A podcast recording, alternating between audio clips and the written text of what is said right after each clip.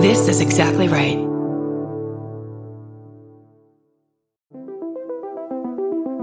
Hi, I'm Erin Welsh. And I'm Erin Alman Updike, and we're the hosts of This Podcast Will Kill You on Exactly Right. We're back with our seventh season, which is bigger and better than ever. Because guess what? We're now a weekly show. This season, we're tackling everything from long COVID to norovirus, from the supplement industry to I V F, and so, so much more. New episodes drop every single Tuesday. Follow This Podcast Will Kill You wherever you get your podcasts.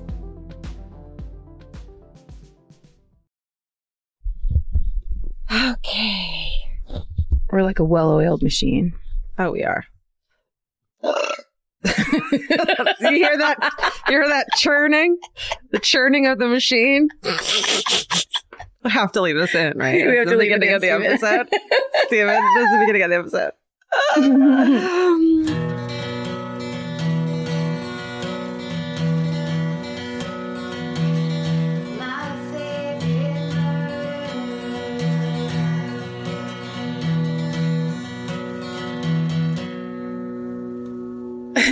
Hello, hello. and, and welcome.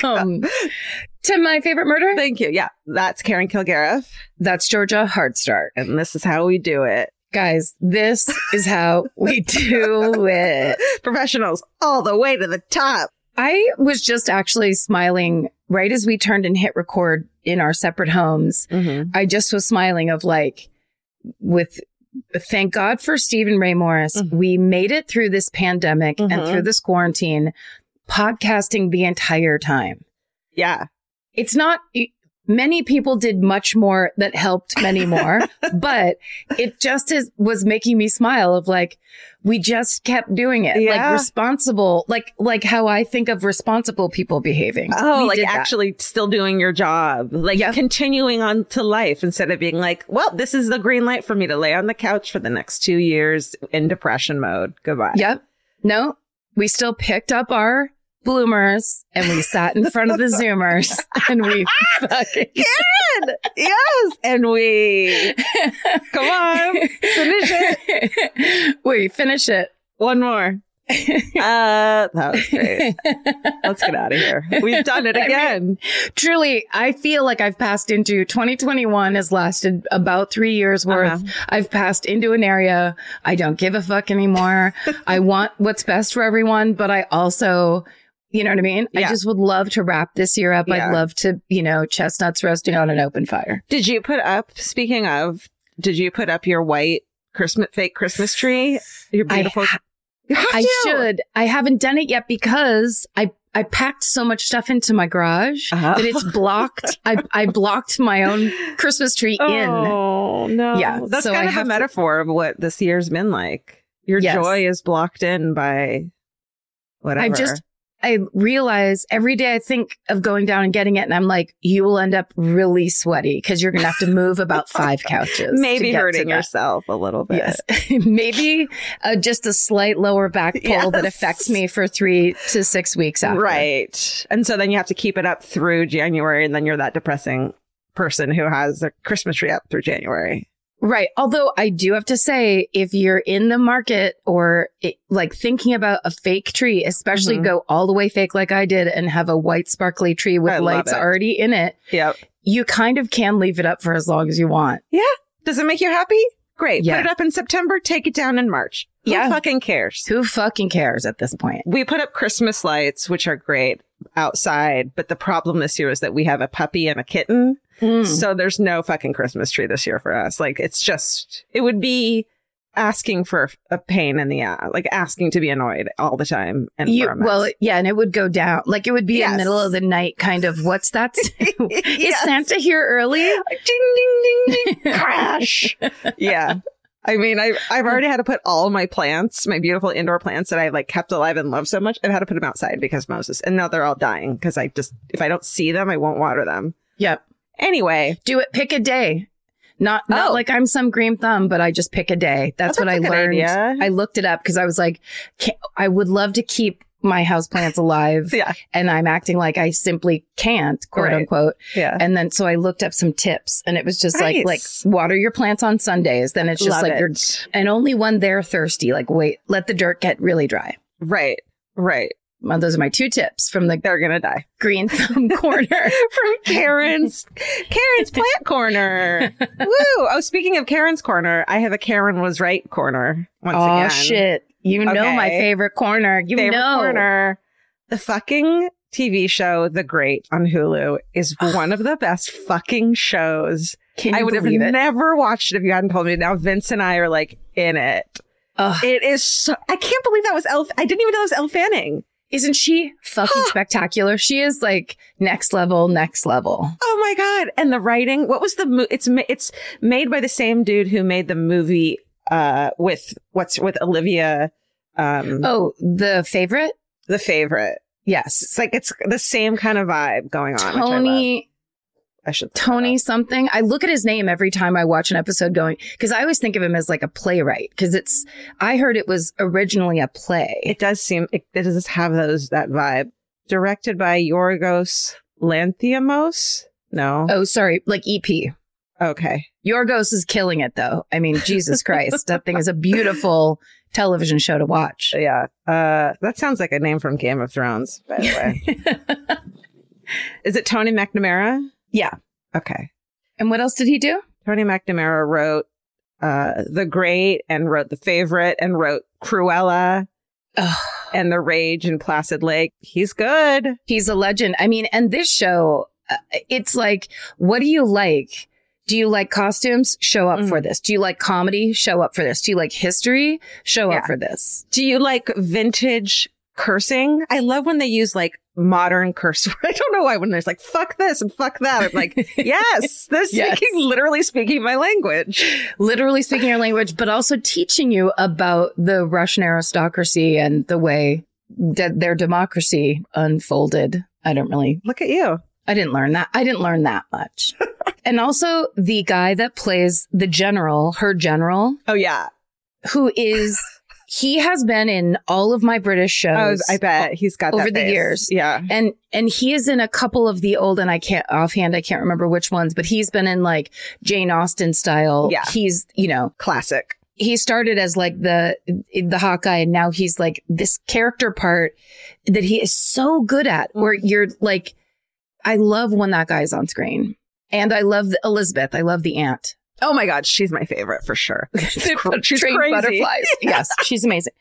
I was going to recommend there's a Netflix true crime documentary and it's German huh. and it's called Dig Deeper, The Disappearance of Birgit Meyer. Oh, and it is I think it was four or six parts episodes. Oh, it's so unbelievable. You have to watch it. It's a, it's an unbelievable story. And okay. And it turned out that Birgit Meyer, her brother was like basically the head of the police oh. in, I think, Hamburg. Uh-huh. And so she just disappeared. And so he was in it where he was in charge. He was mm-hmm. way high up, but he was like somewhere else. So he couldn't run the investigation yeah. or like interfere. Yeah. But then They, it basically just went cold and they went, yeah, there's just no answer. When did it take place? It, in the, uh, I think eighties. Okay. eighties or early nineties. Okay. You have to watch it though. It's, okay. it's really unbelievable. What's it it's, called again? It's, um, it's called Dig Deeper, The Disappearance of Birgit Meyer. Okay. I'm in. I'm in. Yeah. It. Really incredible what happened to this family and these people, mm. her ex-husband who she was divorcing, her oh. brother, her daughter. Oh, it's you got to see it. Okay, I'm in. Yeah. I'm on it. Okay, once we watch Succession tonight, then we will watch. Oh, oh, so excited! Oh, Every. just the the living stomach ache of entertainment that is Succession. It's just getting better oh. and a brilliant piece of work. Um, just wonderful. Do you have anything else, or should we get into exactly? Oh, I right? just have. I just have one thing, which is, and this is really, I feel really bad, but at the same time, I don't think we were talking massive shit. But when oh, no. Michelle Buteau did the Celebrity Hometown with us, yeah. we walked, we did a little uh, memory lane walk, and we were talking about what we called the Winnipeg Comedy Festival. Okay. And then the guy that runs the Winnipeg Comedy Festival wrote in and said, hey, just so you know, that's not us. That was that other comedy festival that took place in Winnipeg. Oh. So there were a couple, like, you know, saucy comments. I think Michelle made a joke about her check not clearing or something oh, like that. No. Whatever it was. Yeah, yeah, yeah, yeah. Um, it made this person feel like they really needed to say, hey, that's not us. So yeah. we, so our apologies to the Winnipeg Comedy Festival, which I have never been to. Okay. Um, I assumed Winnipeg as sure. a city only had one, but I was wrong in that assumption. And um, I think the one we were at isn't around anymore. Not sure. Not going to name Let's the name. Not but do it. Yeah. But hey, full uh, apologies and props to the Winnipeg Comedy Festival. Because the guy was really nice and funny that's in his email, nice. But he was just like, yeah, Yay. That's not us. Oh, my God. I love it. Oh, I have a thing, too. Wait, hold on a second. I forgot. Um. Oh, well, we got a lot of shit from people who were like, how do you guys, how do neither of you own a pizza cutter? Like, people were a little aghast last week when we both talked about that, which I find. Were they aghast? A little aghast, which I find like. Calm down. But this one person wrote, um, I mean, so someone, com- this girl named Nikki L Bagg on Instagram commented, my husband and I received a sterling silver Tiffany pizza cutter for a wedding gift. Oh, can you believe that? Uh, it in no way reflects our lifestyle at all. It is currently in a drawer next to our one ninety-nine pizza cutter. On pizza nights, if we think our pizza is on the fancier side, we scoff at the lowly cutter for the plebes and give a quick shine to the cutter made for pizza eating queens. And then immediately fuck the pizza up by cutting right away before letting it cool. I just thought that was like the nicest of the comments. Well, that's kind of hilarious. Please remember, if you get married and you get a jacked up gift like that, return it for that money. Absolutely. What are you doing? Get what your, are you doing? Get your Tiffany motherfucking gift card, gift credit, credit, store credit, yes. store your- credit. Get yourself so many beautiful butterfly necklaces. That's right. Um, but yeah, I don't. I've never really. I think there are people who live differently and they assume everyone lives like them. Yeah. And pizza cutter people being actually like aghast, that's silly to me, because you order pizza from a restaurant that cuts it for you. And if for totally. Some reason that doesn't happen good enough, yeah, it's called a fucking knife. Other I than think- that. Who gives a shit? What's crazy to think about is there are people out there who like live lives that have pizza oven, outdoor like brick pizza ovens that like make pizzas themselves. I know, it's crazy. Wait, are you thinking of Papa John? Because he does not listen to this podcast. There's no way. Okay, so should we do some network business? Yeah, let's do it. Let's see. This week on Exactly Right, the Exactly Right Podcast Network, um, I Saw What You Did is doing a double feature of the nineteen ninety-one version of Point Break and the twenty fifteen version of Point Break. Amazing. I love Deep it. Deep analysis, compare and contrast. Get in there. You're going to want to hear these observations. You got to see it to believe it. Um, and then we also want to wish That's Messed Up, an S V U podcast, a happy one year anniversary. Yay! Uh, we love having them on the network. This week, they cover the episode of S V U called Pure, starring the great Martin Short. And then their special guest this week is none other than uh, S V U superfan, your friend, Karen Kilgariff. That's right. Oftentimes when um, podcasts on our network have one year anniversaries, they ask one of us to be on it. It's very so funny. To, to, to mark that time yeah. with them, which is very fun. We had a great conversation. I love those guys. Love it. And this week on Wednesday is our amazing, hilarious guest, Nicole Byer. So please check out Celebrity Hometowns. Oh, and hey, there's lots of great M F M and Exactly Right merch uh, for sale. We have lots of cool Christmas. Uh, Stay Safe, Do God's Mission sweatshirt still mm-hmm. exists. You can get it. There's there's ornaments. There's all kinds of great stuff over there. Um, and you can still get it. Uh, Sent to you in time for the twenty-fifth if you order expedited shipping. That's right. And also we have a lot of This Is Terrible, Keep Going merch. So if you need that instead this holiday season, we got you. Yeah, whatever you need. Yeah, we got you. Don't worry about it. So, you know, throughout December, we're giving to different charities um, because it's the holiday season and it's the giving season. And so this week we're donating to the National Alliance to End Homelessness, they're committed to preventing and ending homelessness in the U S, and we're going to give them ten thousand dollars. We're really happy to be able to give them uh, a little help this holiday season. Yep. And if you can too, uh, it's a great thing to reach out to. Um, and if not, think good thoughts. If you're like me, you're always looking for a story to dive into. Whether it's a family drama or a mystery to solve, the key to getting hooked is the details. I need rich visuals and intricate storylines, and June's Journey has that and more. June's Journey is a mobile mystery game that follows June Parker, a daring young woman, on a quest to uncover the truth about her sister's murder. This is your chance to test your detective skills because you'll play the game as June herself. Explore beautifully designed scenes from the nineteen twenties, like lavish estates and gardens, and don't forget to keep an eye out for hidden clues. There are twists, turns, and catchy tunes, all leading you deeper into the thrilling storyline. And if you play well enough, you could make it to the Detective Club. There, you'll chat with other players and compete with or against them. June needs your help, but watch out. You never know which character might be a villain. Shocking family secrets will be revealed, but will you crack the case? Find out as you escape this world and dive into June's world of mystery, murder, and romance. It's all just one tap away. Discover your inner detective when you download June's Journey for free today on iOS and Android. That's June's Journey. Download the game for free on iOS and Android. Goodbye. Georgia, have you ever been blown away by the most simple dish at a restaurant, like perfectly scrambled eggs? Oh my God, yes, Karen. And then all I want to do is make that dish at home and eat it every day. Well, you probably could, as long as you have the chef's secret ingredient, Made-in cookware. Made-in was created to bring restaurant-quality performance kitchenware to home chefs around the world. For years, they've built their business by supplying restaurants and top chefs with high-end cookware.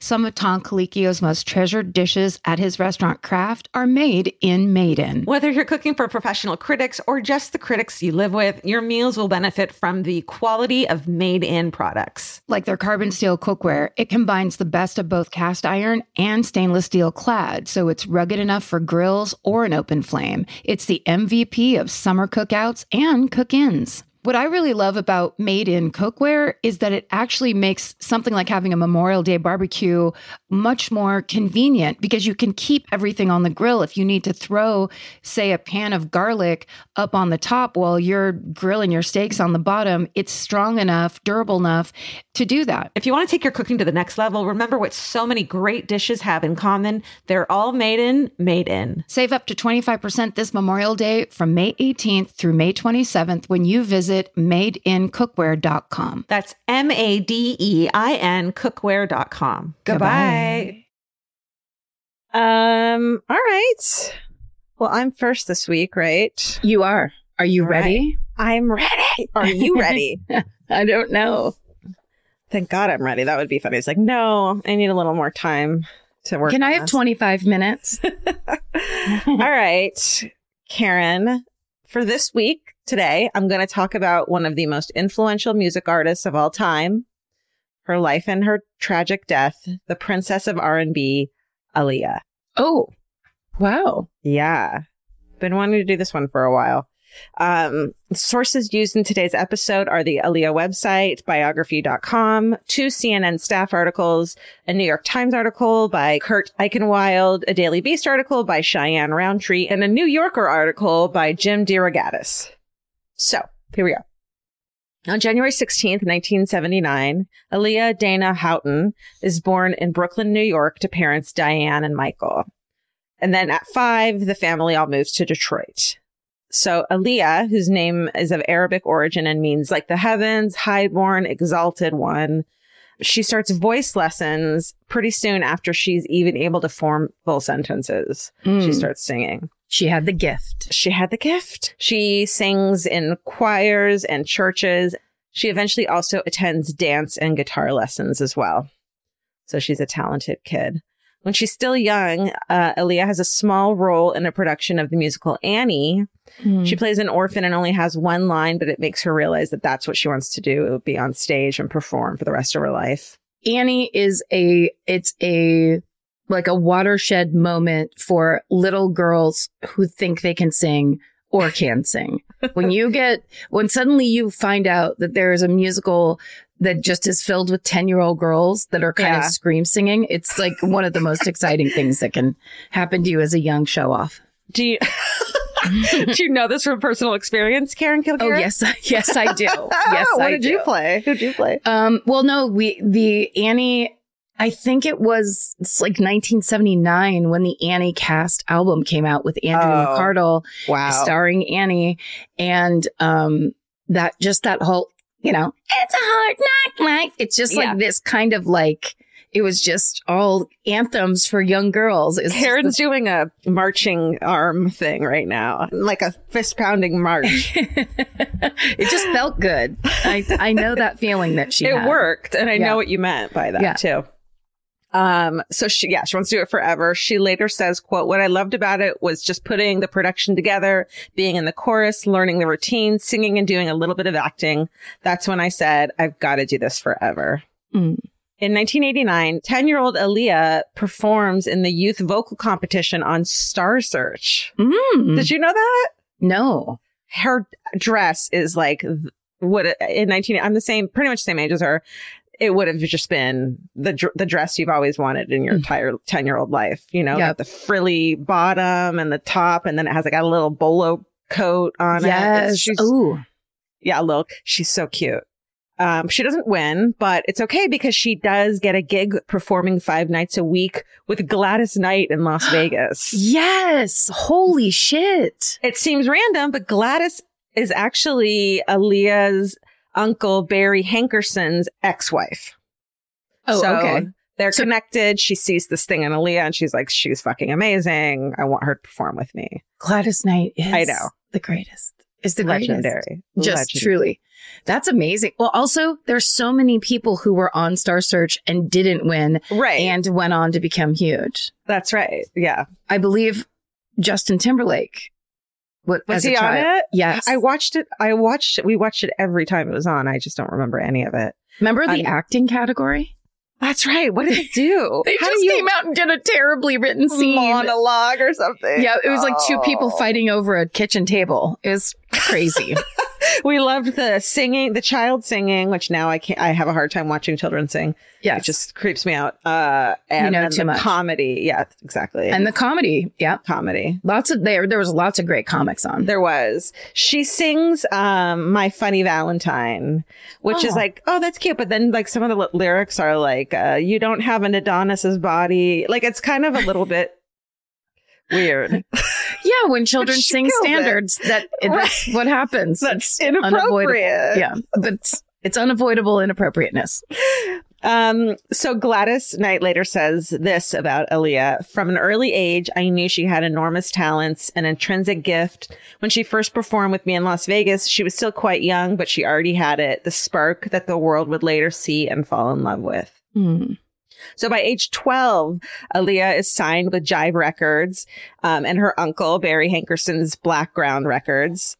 And um, Aaliyah's uncle, Barry, isn't just Gladys' Knight ex-husband. He's also R. Kelly's manager. Mm. Uh, in nineteen ninety-four, when Aaliyah is only fourteen years old, R. Kelly writes and produces her first album, Age Ain't Nothing But a Number. Oh, no.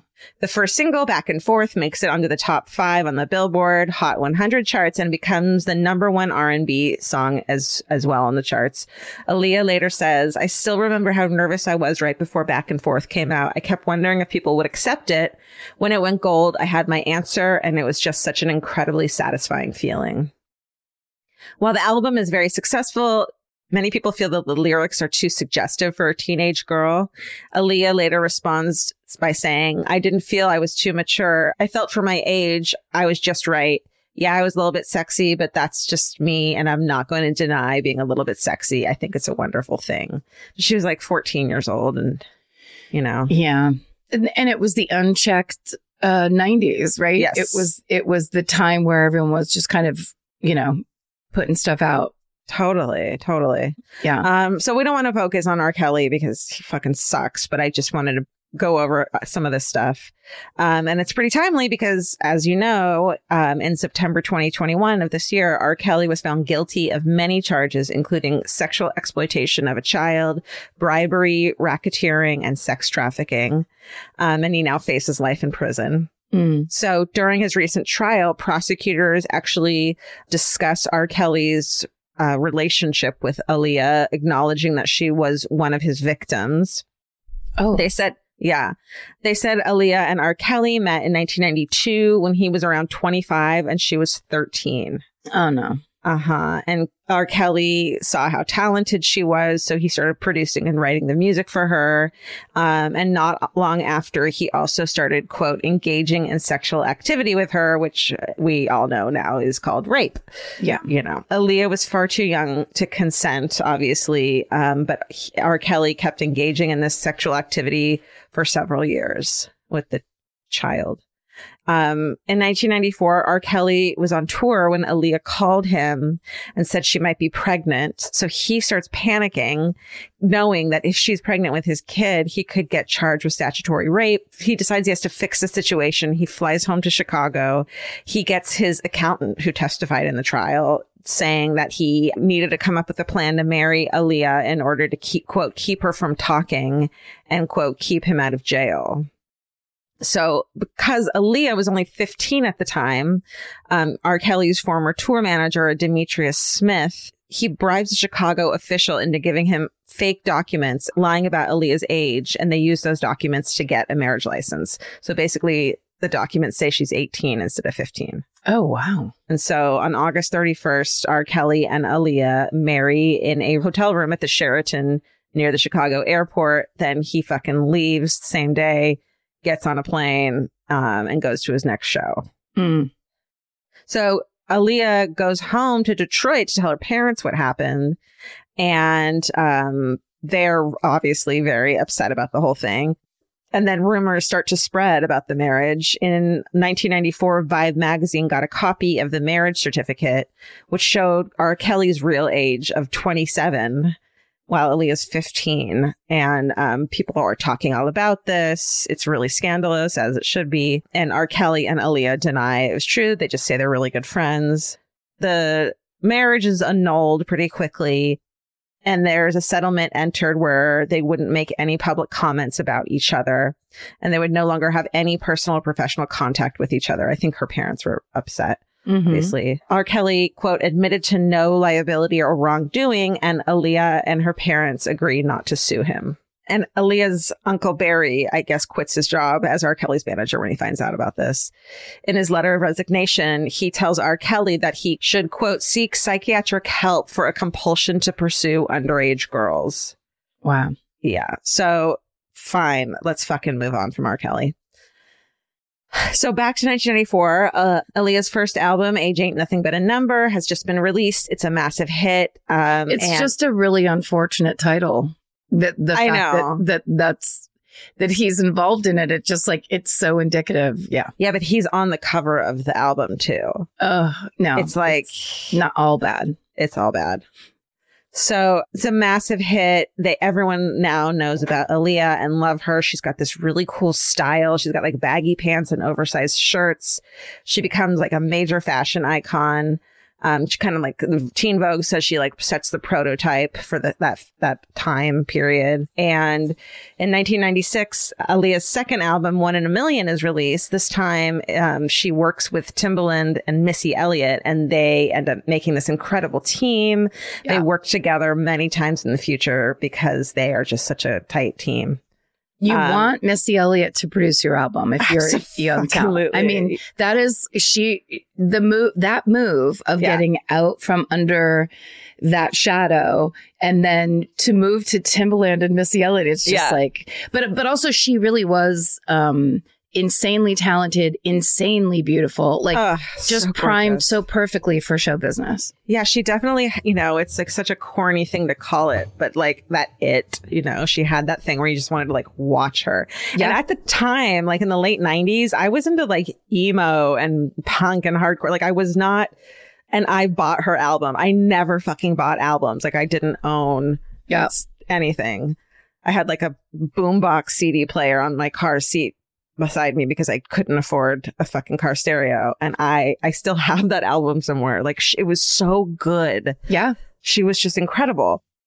So the whole album, One in a Million, ends up going pl- multi-platinum, and Aaliyah starts performing shows around the world. And at this point, she's a major star. Alan Light of Spin Magazine says, quote, "There's a lot of popular, interchangeable young pop and R and B singers, and Aaliyah had an element of mystery and sophistication." Okay, and at the time, Aaliyah's not only releasing hit records and performing shows, she's also, at this time, attending the dance program at Detroit High School for the Fine and Performing Arts and getting a four point oh G P O. Oh, my God. G P A. Not a G P O. Right. I don't know what that is.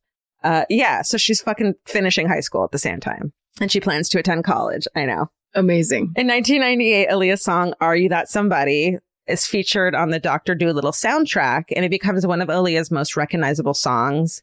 She's nominated for her first Grammy, and in the same year, she performs Journey to the Past on the Anastasia soundtrack and is nominated for an Academy Award for Best Song.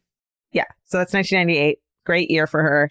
So next, Aaliyah goes into acting because she can fucking do anything. Mm-hmm. Um, and so in two thousand, she stars in Romeo Must Die, a modern day martial arts version of Romeo and Juliet. Do you remember that movie? I, yes, I do. I, do. I don't think I saw it, but I remember how popular it was and yeah. how much everyone talked about it. Yeah. Aaliyah was Juliet and Jet Li was Romeo. The movie's a box office success. And not only did she, Aaliyah, star in the movie, she also executive produced the whole soundtrack and Whoa. performed the hit Try Again. Um, and once again, she's nominated it's for a Grammy. Try Again. I love that fucking song. But wait a second. Is she like eighteen now? Yes. I mean, like, she is. Yes. Jesus Christ. two thousand. So she's, maybe she's twenty. God. How old was I? She's twenty or twenty-one. Okay. This time. Yeah. I mean, j- yeah. just, just doing her work. Yeah. I was starting my drinking career at twenty and twenty-one. Like, what are you talking about, Aaliyah? Okay. Aaliyah spends the rest of the year two thousand and the first part of two thousand one recording a studio album and shooting the movie Queen of the Damned, which was a horror movie where she plays a vampire queen. Mm-hmm. And she's often working all hours of the day, but her hard work pays off. In July two thousand one, she releases her self-titled album. It sells over two point four million copies, and the songs More Than a Woman and Rock the Boat are like at the top of the charts. Um, she also accepts more acting roles in movies like Matrix Reloaded, which she had started shooting, and also the movie Honey. And at the time, her love life's also going great, which she fucking deserves. She is dating co-founder of Rockefeller Records, Damian Dash. Mm-hmm. Um, they met in two thousand through his accountant, and they became friends and then had were dating, but it was like kind of secretly. Dash said that they would, quote, be in a room full of people talking to each other, and it felt like everyone was listening, but it would just be us. It would be like we're the only ones in the room. So I think mm-hmm. they were totally True in love. love. True love. Okay, so in mid-August two thousand one, plans to make a music video for Rock the Boat begin. The production company scouts multiple beaches for locations, and they settle on Miami, Florida, and Abaco Islands in the Bahamas. On the twenty-second, Aaliyah and her team shoot underwater scenes in Miami, and the next day, they take a chartered flight to the Bahamas. So Aaliyah is a nervous flyer. She she doesn't like to fly at all. And um, flying to the Bahamas scared her because it was a smaller, like a little plane. It wasn't like a commercial flight. But she's talked into going. She initially didn't even want to go shoot in the Bahamas at all. This team spends the twenty-fourth shooting in the Bahamas. The next day, Aaliyah and her dancers film some scenes on a boat. Uh, director Hype Williams later says filming the music video was, quote, very beautiful for everyone. We all worked together as a family. The twenty-fifth was one of the best I've ever had in the business. Everyone felt part of something special, part of mm. her song. I know, it's a beautiful video. They put it out. With the boat scenes out of the way, the team's actually ahead of schedule. So they weren't supposed to leave until the following day, but they decide to get a um a, a flight out that day because they were done and take the flight back to Miami. So a last minute flight is booked through a small charter company named Blackhawk International Airways. Um, this company only owns one plane, and it's a small twin engine Cessna that can only hold eight passengers. There are two other charter companies with bigger planes, including the company that's been hired to fly them out as scheduled the next day, but they're not called for some reason. Um, and Blackhawk is available, so they go with it. Aaliyah and seven colleagues, including her hairdresser, a bodyguard, and a record executive, show up to the small airport in the Bahamas. So what happens next is up for debate, but a typical story that's accepted is that a fight broke out between the pilot and the passengers, the pilot saying that the plane is already overweight just because of the, the luggage. And so bringing eight more people on is going to be way past the limit. And the bodyguard himself is like three hundred pounds. So it's like they can't have that many people, but they all want to leave. Oh, so and, and also the plane holds eight people, including the pilot. So the team allegedly is telling the pilot that they need to, they need to go anyways and take them to Miami. Like there's this big, like hours long argument about whether they'll go or not. You know, there's a kind of like, do you know who I am? Do you know who I sure. am? Type of shit happening probably. Time is money. We're busy. Blah, blah, blah. Yeah. That's my guess. I mean. Yeah, absolutely. Okay, so no matter what the version of events is true, and I'll get into that a little bit later, Aaliyah and her seven colleagues eventually board the plane and it takes off. At around six forty-five p.m., almost immediately after the plane takes off, a witness is standing outside the terminal and sees everything. The plane takes off, banks left, and then almost immediately it crashes to the ground and bursts into flames. Oh. I know. The guy, that witness Claude, says, quote, "It took less than a minute. It was a heavy blow when they hit. A lot of the plane just basically disintegrated." Ugh. So people rush to the scene and find a grisly sight. Bodies have been thrown out of the plane and are now laying across the field. The wings were had been destroyed upon impact, and the engines and landing gear were torn off. Leah, who's twenty-two years old, is found around twenty feet away from the plane. She's still strapped into her seat, and her cause of death is found to be severe burns and head trauma. Most of the remaining eight people, Anthony Dodd, Eric Foreman, Scott Galen, Keith Wallace, Gina Smith, Douglas Kratz, Christopher Maldonado, and Luis Morales, um, they're already dead, although there are still a few alive and suffering terribly, but everyone on the plane eventually dies. Mm. Musicians and actors around the world are devastated to hear that Aaliyah's died in a tragic accident. I remember I saw it flash on the screen. I was watching, I had to be watching M T V or something at my grandma's house.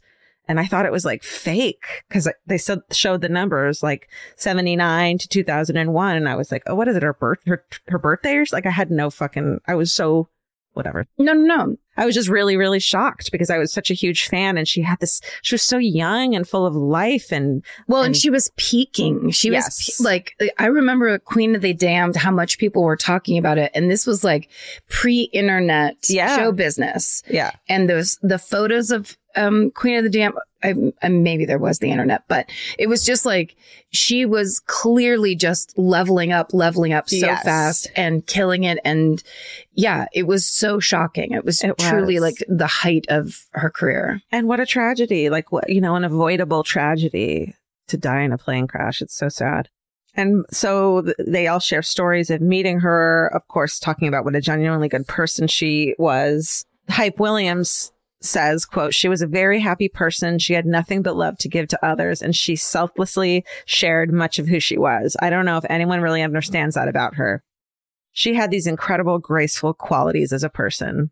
Fans are inconsolable. Hundreds send bouquets to the hotel where her family is staying while they await her, the return of her body. And a private funeral is held on August thirty-first. And fans line Park Avenue as Aaliyah's casket's carried to Saint Ignatius Loyola Roman Catholic Church. And it looks like Princess Diana's procession. It's just like so many, so many people, strangers and fans just, you know, mourning her. Yeah.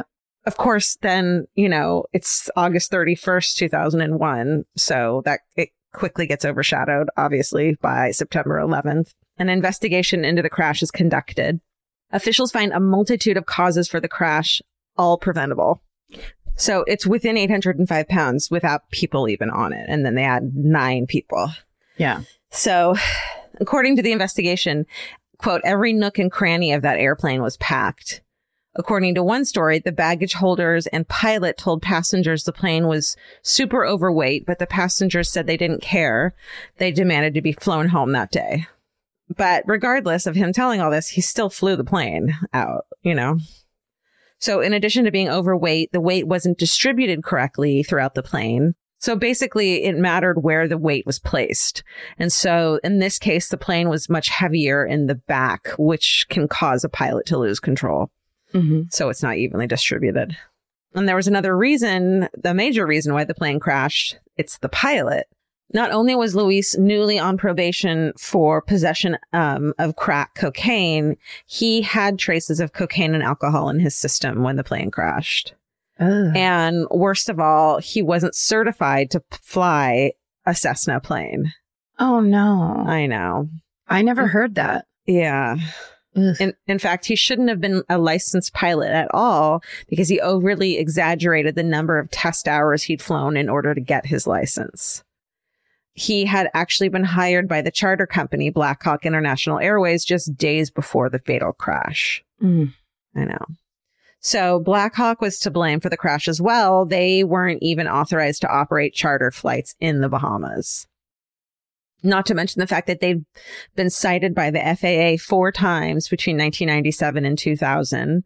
Violations that included failure to follow drug testing rules and failure to perform proper maintenance. Um, while there are other causes of the crash, none of them really explain how this flight came to fruition, how everything about it was wrong, and it totally could have been prevented. Music journalist and author Kathy Iandoli was one of those people who didn't understand how, like, completely how this could happen. In August of twenty twenty-one, this year, she released a book called Baby Girl, uh, better known as Aaliyah. And in the book, Kathy wrote that the events that took place that day never added up for her. She questioned why Aaliyah, who was known to be an anxious flyer, why she would have been adamant about getting on a plane that was being told to them over and over again was not safe to fly. Like, why risk it when she knew she could fly out on the scheduled flight the next day? It just didn't seem like something someone who's terrified of flying would have done. So as Kathy was writing her book, she saw a video where a man from uh, Abaco Islands, a man named Kingsley Russell, whose family ran a taxi and hospitality business there, he said what he saw leading up to the plane crash, and she ended up interviewing him for the book. He said that his mom drove Aaliyah and some of her team members to the airport that day, and Kingsley, who was just thirteen at the time, was riding along so he could help load the bags. And he said that during the ride, Aaliyah kept telling her team that she didn't want to get on the plane. Um, it was two hours late and she was stressed out and tired. And when they got to the airport and she saw how small the plane was, she was like, I'm not getting on the plane. So after the pilot said that the plane was too heavy for all the passengers, luggage and equipment, Aaliyah gets back in the car saying she has a headache. And her team kept trying to talk the pilot into flying them home without removing any of the weight. Like, they also didn't want any of the baggage to come off. Then a team member came to talk to Aaliyah. Um, this is all allegedly uh, based on what Kingsley said he saw that day. A team member came to talk to Aaliyah while she was still in the car um, and saying she didn't want to fly. And then Kingsley said he watched as the team member handed Aaliyah a pill that knocked her out. Um, and once the plane was ready to go, Aaliyah was basically asleep and carried onto the plane. Hmm. Uh, never even knew she was boarding the plane, according to this statement. The story makes sense to Kathy, and she says she does. It doesn't make her feel any better. Obviously, it's a very sad story. And we also don't know if that pill was given, if it could have just been an aspirin. She could have just fallen asleep. It's all one person's story. So exactly. It all could also have not happened. But yeah, but we do know the basics, which is what happened with that plane and the fact that it was overloaded. Exactly. So for the twentieth anniversary of her death, Aaliyah's estate made some of her music available on streaming services. Finally, like, you couldn't get any of her music before this. And this was this year. So fans were finally given an opportunity to legally listen to her hits. And also a ton of artists, including Adele, The Weeknd, Beyonce, Rihanna, and J. Cole, say that she was a huge influence to them. And actually, Drake, Aaliyah had the biggest influence on his career. And he even has a tattoo of her on his back. Oh, wow. Did you know that? I know. No, I didn't. Um, and twenty years later, people still mourn the loss of the extremely talented and genuinely kind princess of R and B, Aaliyah. Wow. And that is the tragic story of the death of Aaliyah. Great job. Thank you. There's something about the sound of an old-timey cash register that really takes me back. I know. It sounds like someone is about to hand me an ice cream cone, but it also sounds like we just sold some merch. That's right. And if you're a Shopify user like us, you know that this sound means you just made a sale. Shopify has helped millions of businesses sell their products online, but did you know they also offer the same support for brick and mortar stores? From accepting payments to managing inventory, they have everything you need to sell in person. So give your point of sale system a serious upgrade with Shopify. Shopify P O S tracks sales across all your locations. That way, you'll always know what you have in stock and where. They also provide reliable tech that fits your unique retail needs, like turning a tablet into a credit card reader. And if you're looking to reach new customers, check out Shopify's marketing tools. They're easy to use, and they integrate with all social media platforms. With Shopify, we have a powerful partner for managing our sales, and if you're a business owner, you can too. Do retail right with Shopify. Sign up for a one dollar per month trial period today at shopify dot com slash murder. And here's the important note, that promo code is all lowercase. So go to shopify dot com slash murder and take your retail business to the next level. That's shopify dot com slash murder. Again, don't forget the code is all lowercase. Goodbye. All right. Mine is going to be a, a very strange left turn. When, when Jay sent me the research for this, I was like, oh, what's this story? Because we picked the, I picked this, yeah. you know, like five months ago or something yeah, like that. Yeah. And it kind of makes me laugh that, you know, this year isn't getting any easier. I'll right. just say that. The news isn't getting any better. No. We're not seeing stuff around that are making, that that's making us feel like things are really evening out and everything's chill. On the up all. and up. No. Not in the least. Um, So this story is kind of just makes me laugh because it's just the strangest and funniest and oddest timing. But this is the survival story of Mauro Prosperi.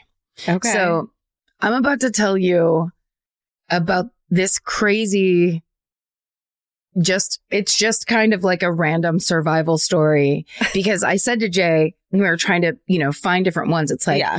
looking for this, you want this kind of story and this kind of yes. story. And then I'm like, but then again, every once in a while, it's nice to just take a break and hear a story about somebody surviving. Oh, my God. You got to ha- like sometimes we have to have these fucking stories that aren't doom and gloom. That's just, a, you know, it's just a break. It's a real departure. And yeah. this one, this one really is. So let me just read you some of these okay. sources. Uh, there's a B B C News article that I will read the uh, subject line of later. Yeah. By Mauro Prosperi, used a lot of information from your favorite magazine, Men's Journal. Um, there was an article called Crazy in the Desert by Hampton Sides that had a ton of information. There's a website called Off Grid, and uh, Patrick McCarthy wrote an article called Alone in the Sahara, the Survival Story of Mauro Prosperi. Um, Wikipedia, of course, and uh, there's a Nerdist article by Matthew Hart that I won't read the title of right now because it gives it gives it away even a little bit more. Um, okay. So we begin on April tenth, nineteen ninety-four in the blistering hot Moroccan Sahara Desert. No. Yes. Nothing and you did. Know why we're here in why? the Moroccan Sahara Desert?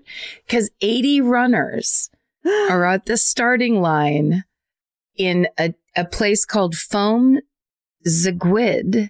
Uh-huh. For the Marathon of the Sands. Uh-uh. The French name of it is the Marathon des Sables. Mm.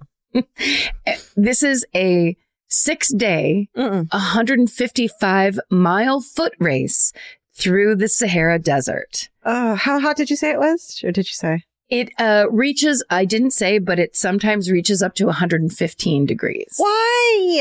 Yeah. Right. And you're there, run, you're running an ultra marathon. And you probably paid a lot of money to get there. To, oh, I'm sorry. I have so many issues with this.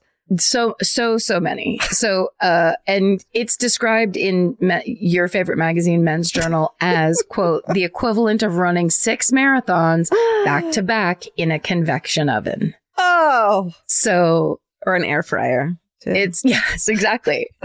Oh my God. You're a human marathoner tater tot, which is quite ironic considering how much your average marathoner fears starches. Okay.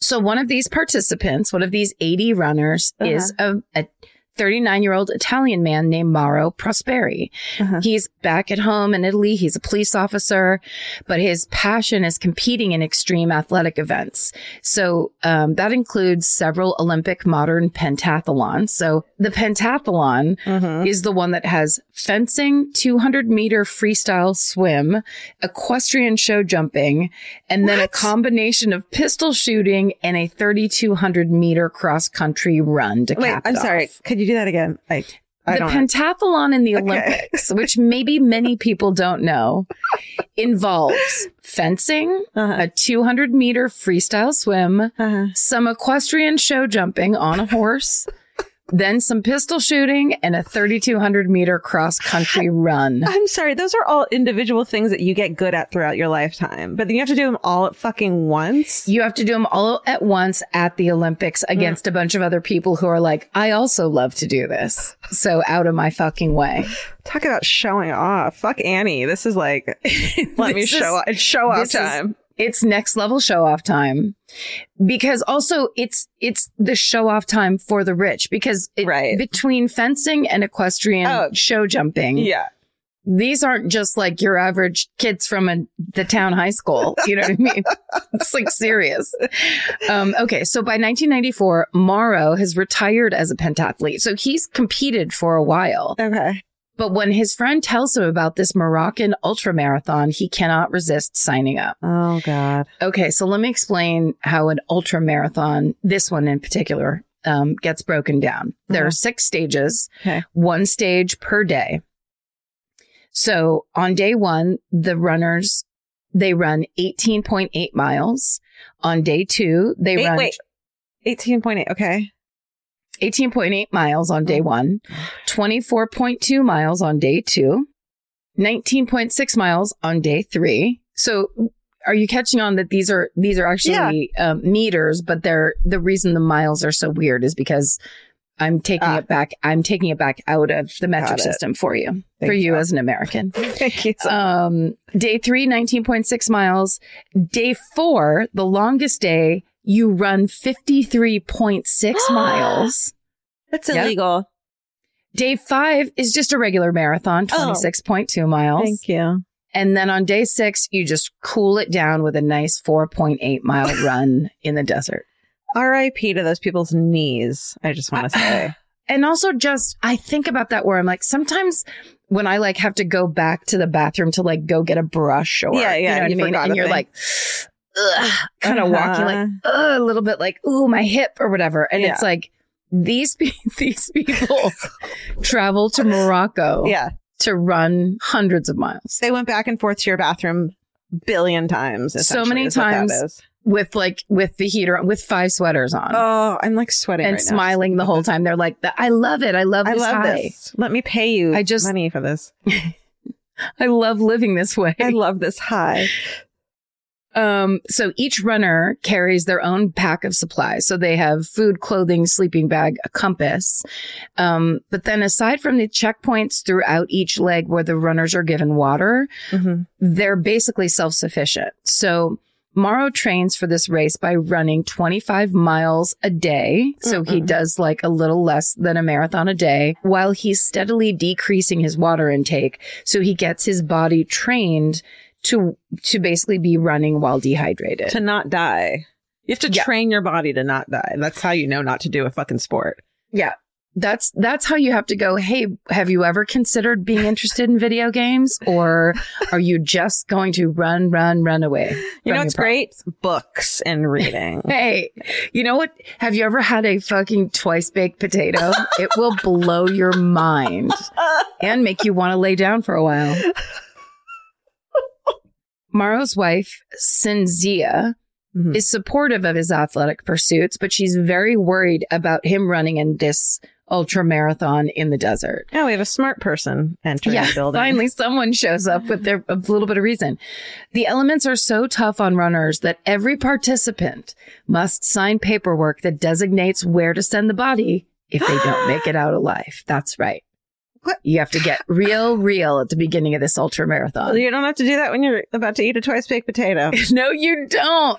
Although you do have to chew and swallow, chew at least thirty-five times. That's yeah. the old baked, twice baked rule. um, okay, so Cinzia worries that if this happens, she's going to be left raising their three kids who are all under the age of eight at this time. Oh, that's irresponsible herself. Of him. I don't like that. When people make decisions, like when people are like parents of young kids and they make decisions that are like perilous to them. But let let. Let me give, let me tell you what Morrow told his wife to assure, okay. to reassure her. Okay. He said, he'll be fine. He, the worst that's going to happen is he's going to get a little bit sunburned. So there, perfect. Oh, so, all right. Bye, husband. So now we're back to the race, starting gun sound effect, and they're off. The ultra marathon has begun. It's day one.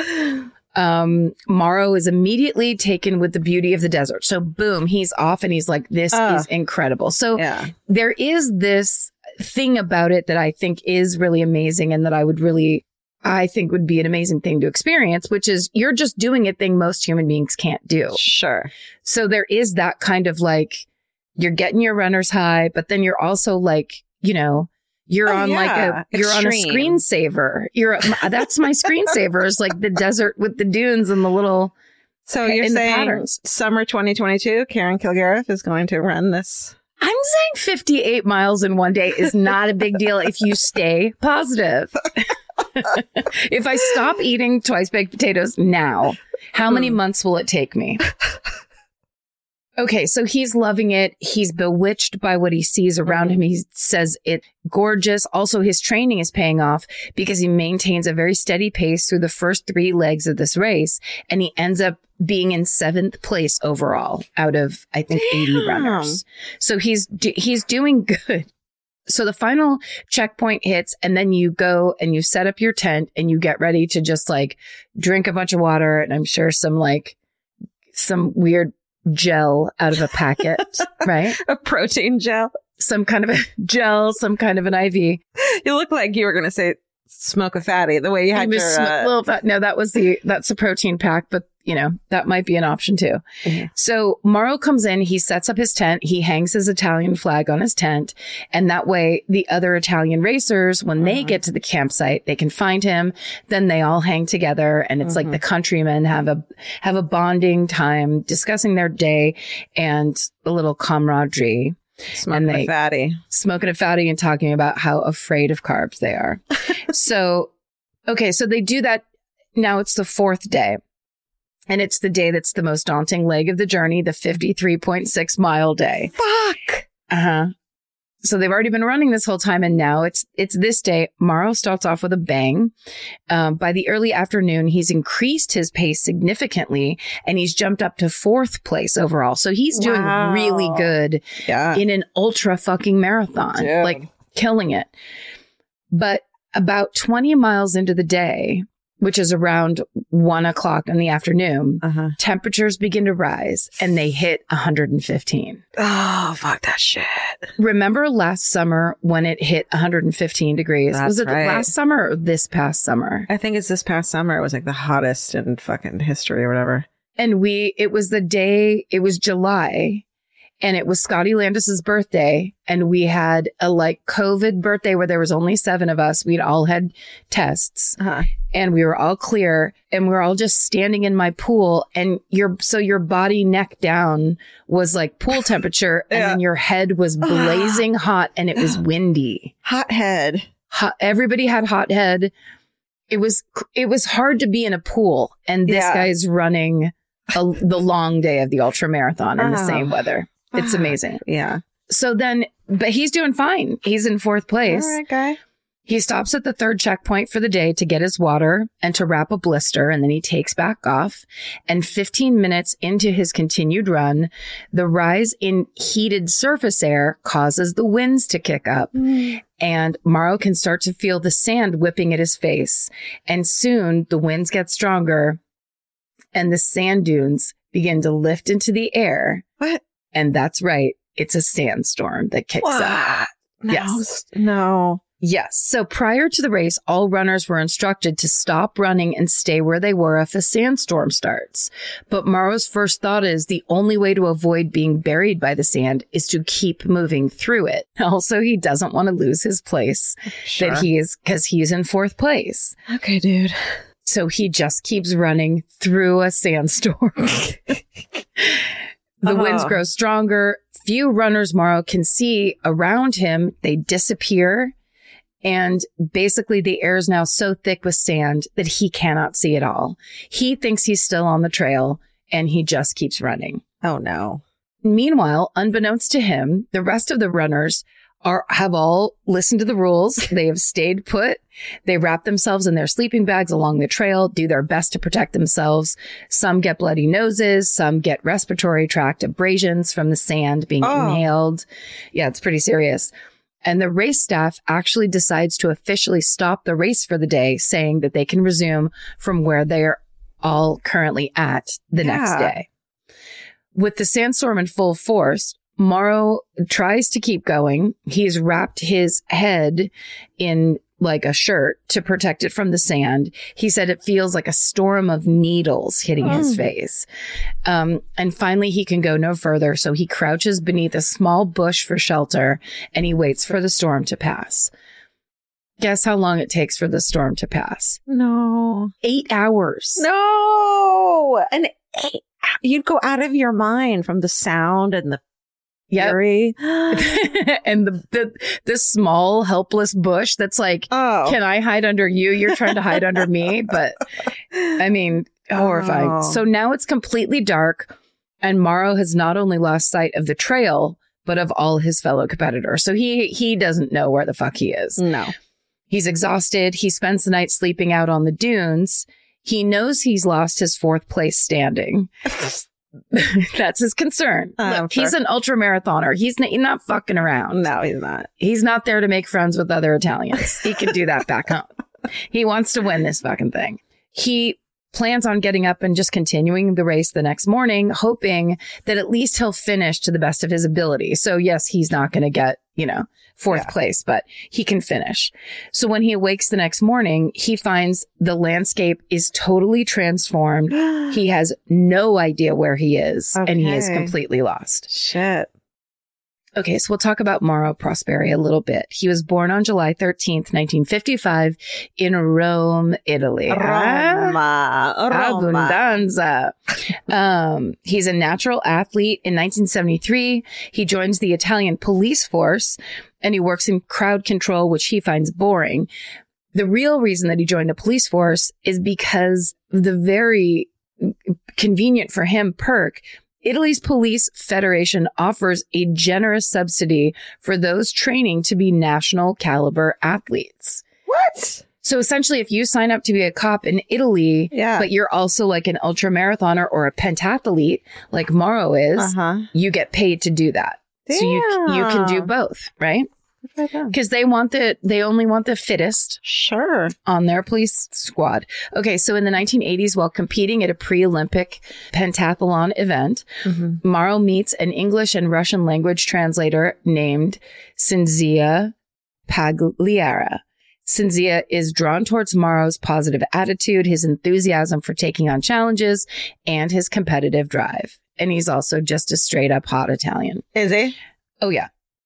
He has those like Italian eyebrows that kind of they both go up uh-huh. like like kind of like two little canoes that are tipped back that make him look really empathetic and like oh. sweet and caring. He's one oh. of those.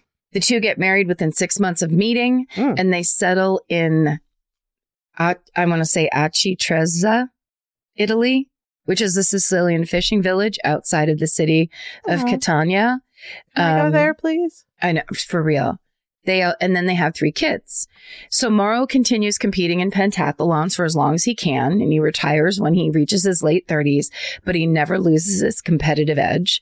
So when his friend and fellow athlete Giovanni Manzo talks about the one hundred fifty-five mile ultramarathon through the desert Ugh. that he plans on running, Morrow immediately wants to sign up alongside him, and he does. So Giovanni, this same man, is the first one to realize Morrow is missing when he makes his way to the fourth and final checkpoint on the evening of April fourteenth. Mm-hmm. And he sees that Morrow, who should have beaten him by several hours, is nowhere to be found. So he reports this to the race staff, and they're confident that Morrow couldn't have strayed far. And they promise they're going to send out a search team the following morning. Oof. So when Morrow awakes to a wildly different desert landscape on the morning of April fifteenth, he's not in any way discouraged.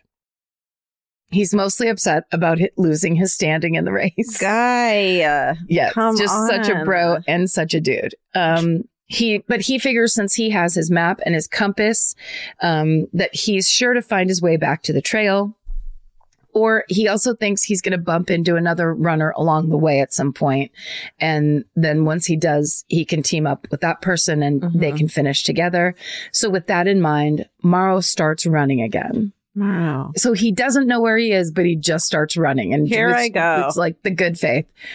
He makes his way through the desert, climbing up the larger dunes he passes to try to get a better view of what lies ahead.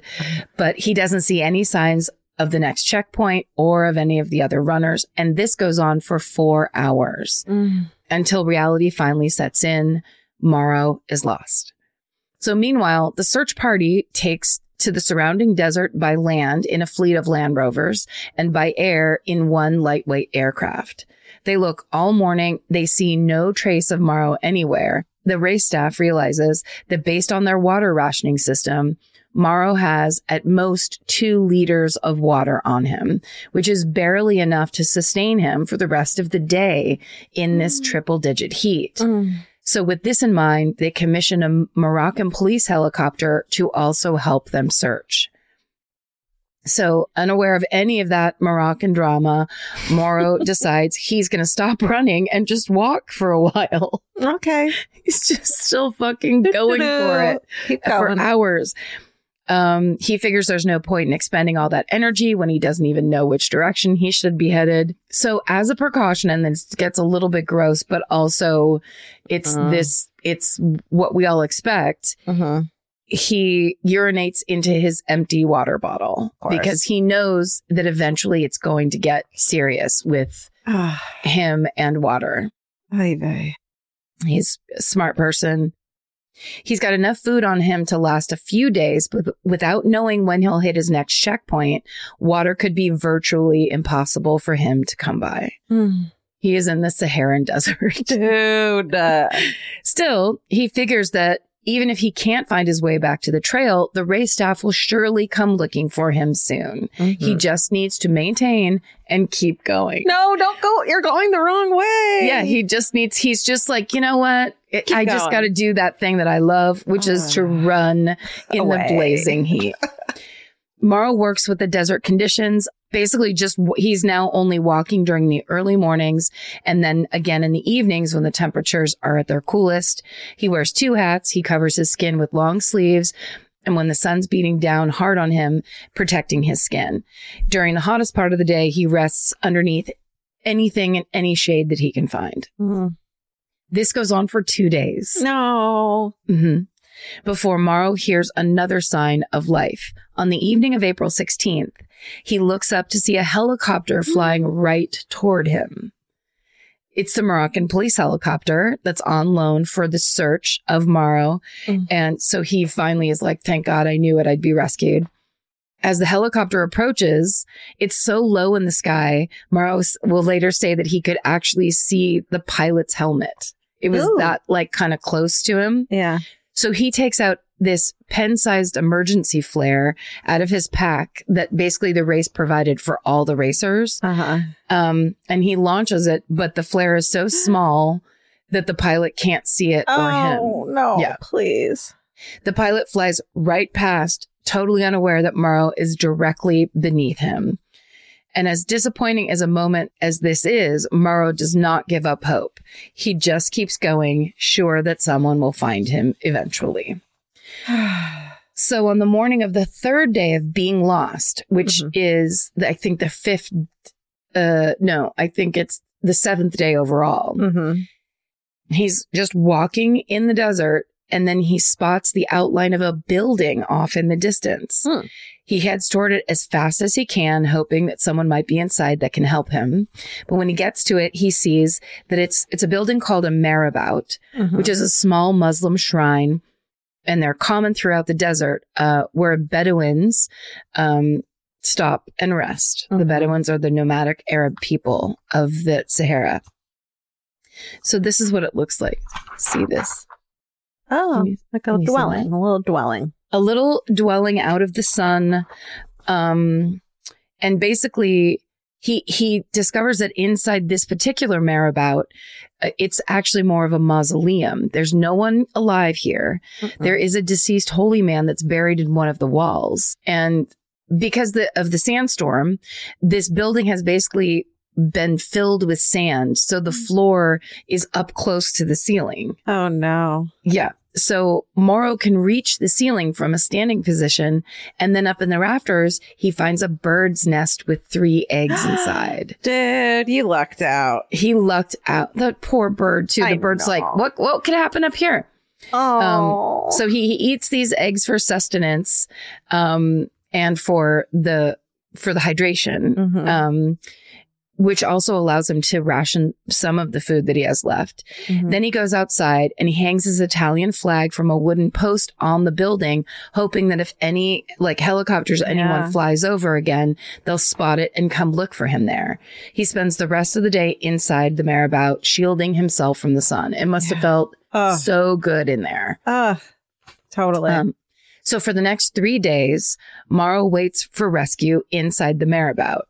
So, again, it's a bit of a bummer. He has to use his own urine and, and a small portable stove to cook his dehydrated food rations. I mean, it's, you know, desperate times. Yeah. Um, when those run out, he turns to the small colony of bats that mm-hmm. live in the tower of the marabout. Oh, no. Yes. So he needs the moisture that the bats have. So he decides not to cook them at all.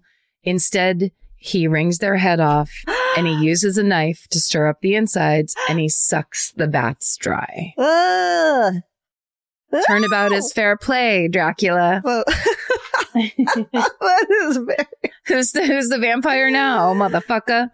Oh, um, can you imagine? Oh! Yes. He's, he, he, he scrambled them. He scrambled them and then kept them again like a gel packet, but it's a bat. Really intense. I don't want that. But would would you want it more or less? What's your pick? Dehydrated food that you boiled in your own pee or a bat scramble? Remember, it's one hundred fifteen degrees outside. Remember, I like staying home and reading. Remember, you're chafed. And this is a serious oh situation. Oh, my God. Your nips. Can you oh. imagine? Oh, God. Your motherfucking nips. Oof. So...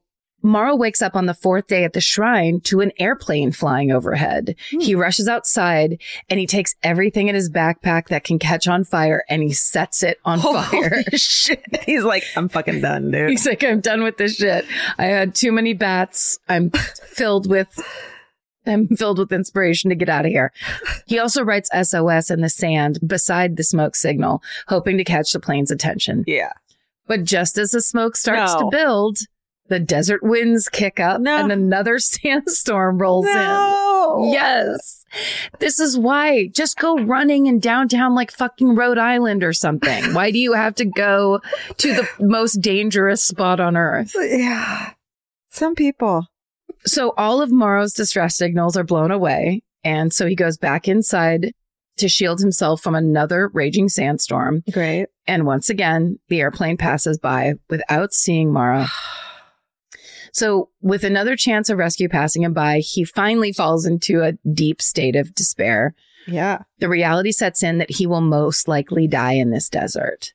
He considers his last remaining options, either to die a slow, painful death by dehydration or to take his own life. And he figures if he dies at the marabout, there's a better chance of uh, authorities finding his body yeah. more quickly.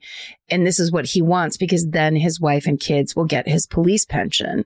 But wow. if he's just merely declared missing, his family will have to wait ten years to receive oh. any benefits. God, what an awful choice. Awful choice. So he grabs a piece of charcoal from his failed smoke signal bonfire and he writes a note to his wife.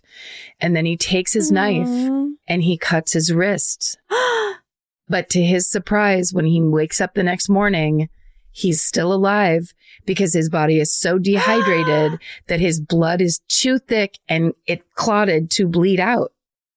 Oh, my fucking God. And in discovering this, Morrow is so elated that Aww. he's basically, it's like he's beaten death yeah. and been given this chance, that he takes yeah. it as a sign that it is not his time to die.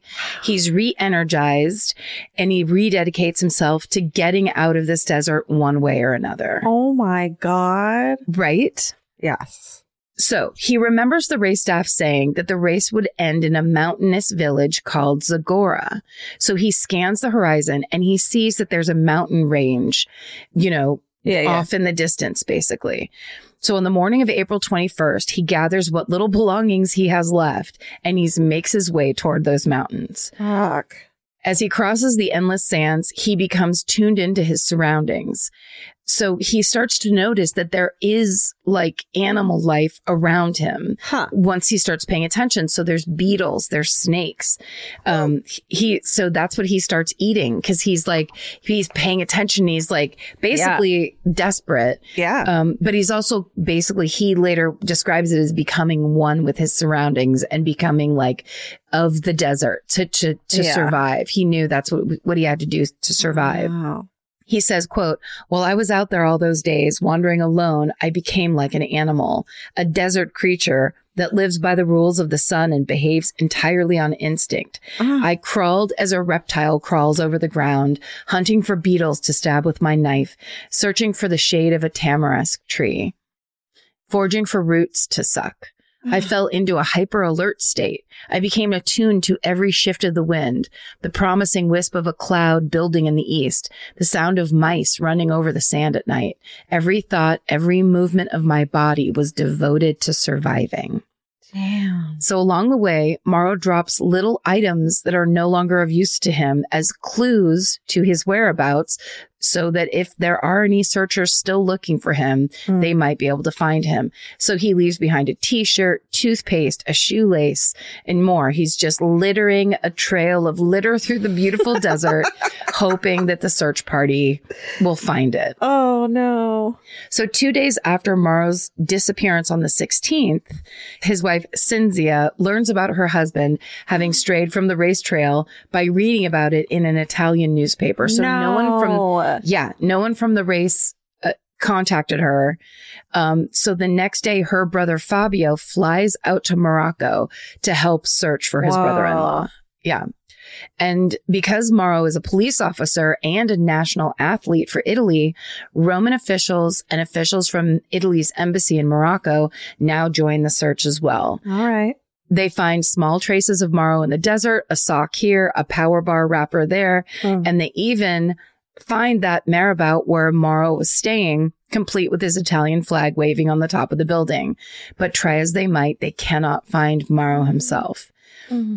On April twenty-second, Morrow does the thing that we've been waiting for him to do since this story began. He comes upon an oasis.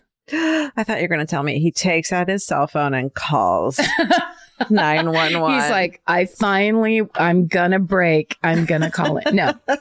He finds an oasis. Oh, an oasis! The, a, a cartoon desert experience. Yes. This oasis is not like the ones in the movies, though. It's not super lush. It's actually just kind of a big puddle of water. But Great. Morrow is so overcome with gratitude, he throws himself into it as soon as he sees it. Yeah. He tries to drink the water, but his throat is so swollen from dehydration, oh. he can barely get anything down without vomiting. Oh, my God. Yep. So Over time, he manages to take slow, small sips every ten minutes. He basically spends the day laying in the puddle, yeah. drinking as much water as he can. Here's oh. what he didn't consider. That puddle was eighty percent camel spit. There's just no way it wasn't. It's a spittoon. It's disgusting. We did that once. You know, there was a creek behind our house that basically linked my Aunt Jean's house to our house. Uh-huh. And we... uh you know, it would rain and get wider and smaller, but it was really tiny. Yeah, yeah. And then one time we came upon this widened out section of it and we were like, oh my God, it's like a swimming hole. And we all jumped in and went swimming. Oh no. And uh, this was before Stand By Me. We didn't think about leeches. Yeah. So there weren't leeches in it. Thank God. Okay. That night we were eating dinner at my Aunt Jean's house and we were so excited. And we um. told, we told, and my cousin's team, he couldn't stop laughing. And he goes, that was completely cow spit and cow pee that you, that you swam in. Look at Stevie, man. He's always, he's, he's the worst. Oh, but he's right. How, what did they just pick a place and do it? I don't get it. Well, and, uh, yeah. Or it either puddles. That or they just do it and then it goes downstream. Like it's not a it's right. not a rushing body of water. It was our little tiny creek, you know, um, that a lot of a lot of livestock also Ugh. enjoyed, basically. We didn't really think about that part anyway.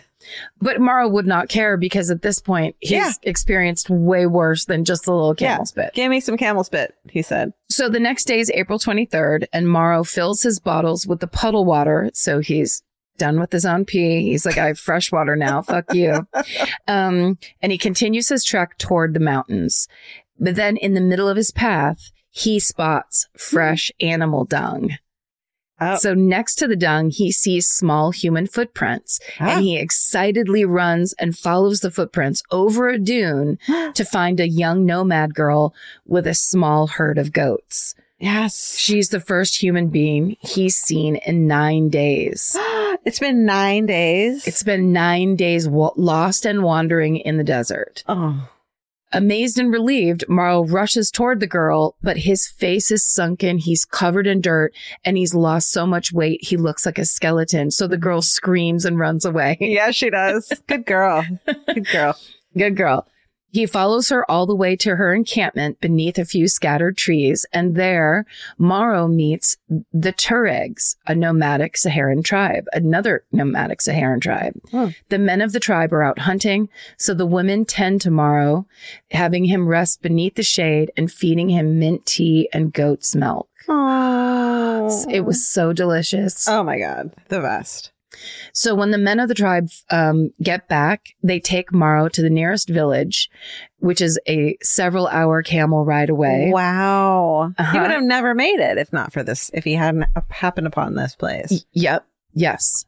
I mean, that's the that's the kind of romantic, beautiful thing that you see in movies all the time is people lost in the desert and yeah. whatever. And then Bedouins, or in this case, the Tuaregs, are the ones that save people because yeah. they're the ones that actually know how to live in the desert correctly. Yeah. So basically, the men of the Tuareg tribe, they're worried he might be a criminal. So they turn him over to the military police. Right. W- when they get to that village. The police hold him. They blindfold him in case he's a Moroccan spy. Um, but when they oh. question him, he explains that he's an Italian police officer. And then when he says his name, the police officers there recognize his name from the missing persons reports mm-hmm. that have been sent out for the past nine days from the marathon. Wow. So with Mauro's identity confirmed, the officer questioning him says, "Welcome to Algeria, sir. We have received a report about you from the Moroccan authorities. We must get you to the infirmary straight away." Yeah, you do. Yeah. So on April twenty-fourth, nineteen ninety-four, Mauro Prosperi is finally strong enough to call his wife. You know he was scared shitless. It's evening. She just put the, the kids to bed. Oh. She picks up the phone and she hears her husband say, "Cinzia, it's me. Did you have a funeral for me yet?" Oh, cold, bro. So he tells his wife he's alive. He's being treated at the hospital in Tindouf, Algeria. So when he was thrown off course, he he wound up running and walking about one hundred eighty miles out of the way. He went east and south. He went over the mountains. He actually crossed the border, the Morocco-Algeria border, and he went twenty-five miles into Algeria. Oh he was God. so he was so off course. Yeah, so dude. I can show you this little map, but it's it's pretty funny. The line of the actual race uh-huh. is like this. Uh-huh. And he did this thing where he did this huge, insane loop and ended up like way over here. Like so nowhere near. So he's a great near. athlete, but he's not great with directions. He's not great with being in a sandstorm and going, you know what? I'm not going to try to power through this one situation. So when Morrow was first admitted to the hospital, he'd lost thirty-three pounds. Whoa. In nine days, which is twenty percent of his original body weight. His eyes and his liver are badly damaged. Yeah. And he can only take liquids. He's given sixteen liters of intravenous fluids. His skin is weathered to a leathery texture that he compares to that of a tortoise. But he tells his wife, don't worry, I'm still beautiful. Ah, yeah. There's, There's Italian Italians. Charm. There's Italians. Oh, wait. And he is. Look at that picture. Okay. That's him in the middle in the white oh, yeah. shirt. Oh, yeah. Very handsome. So Morrow spends seven days in the hospital in Algeria before being flown back to Italy. When he arrives at home, he's met with a hero's welcome, complete with applauding crowds, photos with Italian dignitaries, uh. media interviews, and his face plastered all over the papers. The Italian news outlets dub Morrow the Robinson Crusoe of the Sahara. I don't know. Robinson Crusoe had a plan. I yeah. yeah. This guy just kind of made the best of a really awful fucking situation. Morrow's survival is nothing short of a miracle, and it leads some people to doubt it. Oh. Some journalists consult sports physiologists about Morrow's story, and many of them believe that it would have been physically impossible for him mm. to survive as long as he did if his journey truly unfolded the way he described it. Yeah. According to these physiologists, the dehydration alone would have led to his demise. Worried about bad publicity for the Marathon des Sables, founder Patrick Bauer jumps on the bandwagon and accuses Morrow of making the story up, or of at least exaggerating it, for publicity and personal gain. He theorizes Morrow and his wife teamed up to concoct some big dramatic story so that they could write a book or make a movie about his alleged survival. Huh. Morrow, however, fights back. He says, quote, if that was the case, then you'd never met two people who are more stupid than we are. We never got any money for this. At one point, Morrow even considers suing Patrick for defamation and for um, poorly marking the marathon trail, but yeah. he never follows through with that, um, citing that his beef is personal rather than legal. Morrow believes that Patrick, a lover of the desert himself, who created this marathon after his own walking journey um, through the Sahara, is jealous of Morrow's tremendous story. To this day, Patrick and Morrow remain at odds, but the main points of Morrow's story have never veered from the original recounting, and later clues were found pointing to the validity of Morrow's story.